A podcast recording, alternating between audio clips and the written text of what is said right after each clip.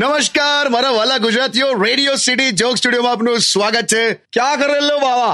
અરે આજ જો ને શું હેપી દશેરા અને એટલા બધા મેસેજ હજુ ડિલીટ કર્યા જ કરું છું happy Dussehra happy happy happy Dussehra happy Dussehra એટલા બધા આયા છે ને કે જાણે રાવણને મેં જ માર નાખેલો પેલા ભાઈ બધા ના આયા છે ખાલી તમને એકલા ના આવે છે પણ એક વાત કહું દશેરાના મેસેજ વાંચીને મને એટલું તો ખબર પડી ગઈ કે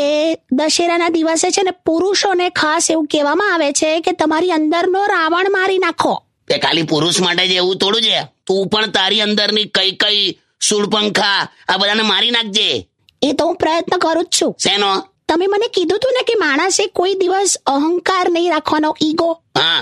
જે અહંકાર રાખે એ પાપ કહેવાય હા તે પણ હવે મને કેવું થાય છે ખબર છે હું છે ને જ્યારે અરીસા સામે આઈના સામે આમ તૈયાર થતી હોઉં ને તો હું મારી જાતને જોઉં ને તો મને આમ ખબર પડે કે હું એટલી બધી બ્યુટીફુલ છું તો પછી છે ને મને ઓટોમેટિક અંદરથી આમ અહંકાર ઈગો આવી જ જાય છે ઉપર મને બોલી રહ્યો હતો. ઉભા, પછી હસજે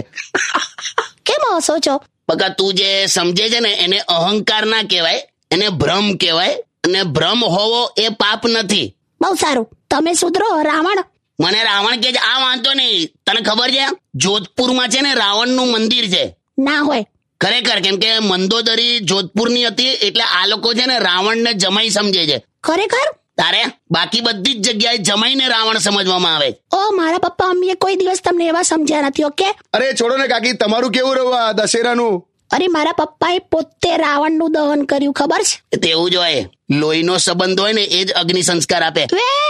સારું સોરી ચાલ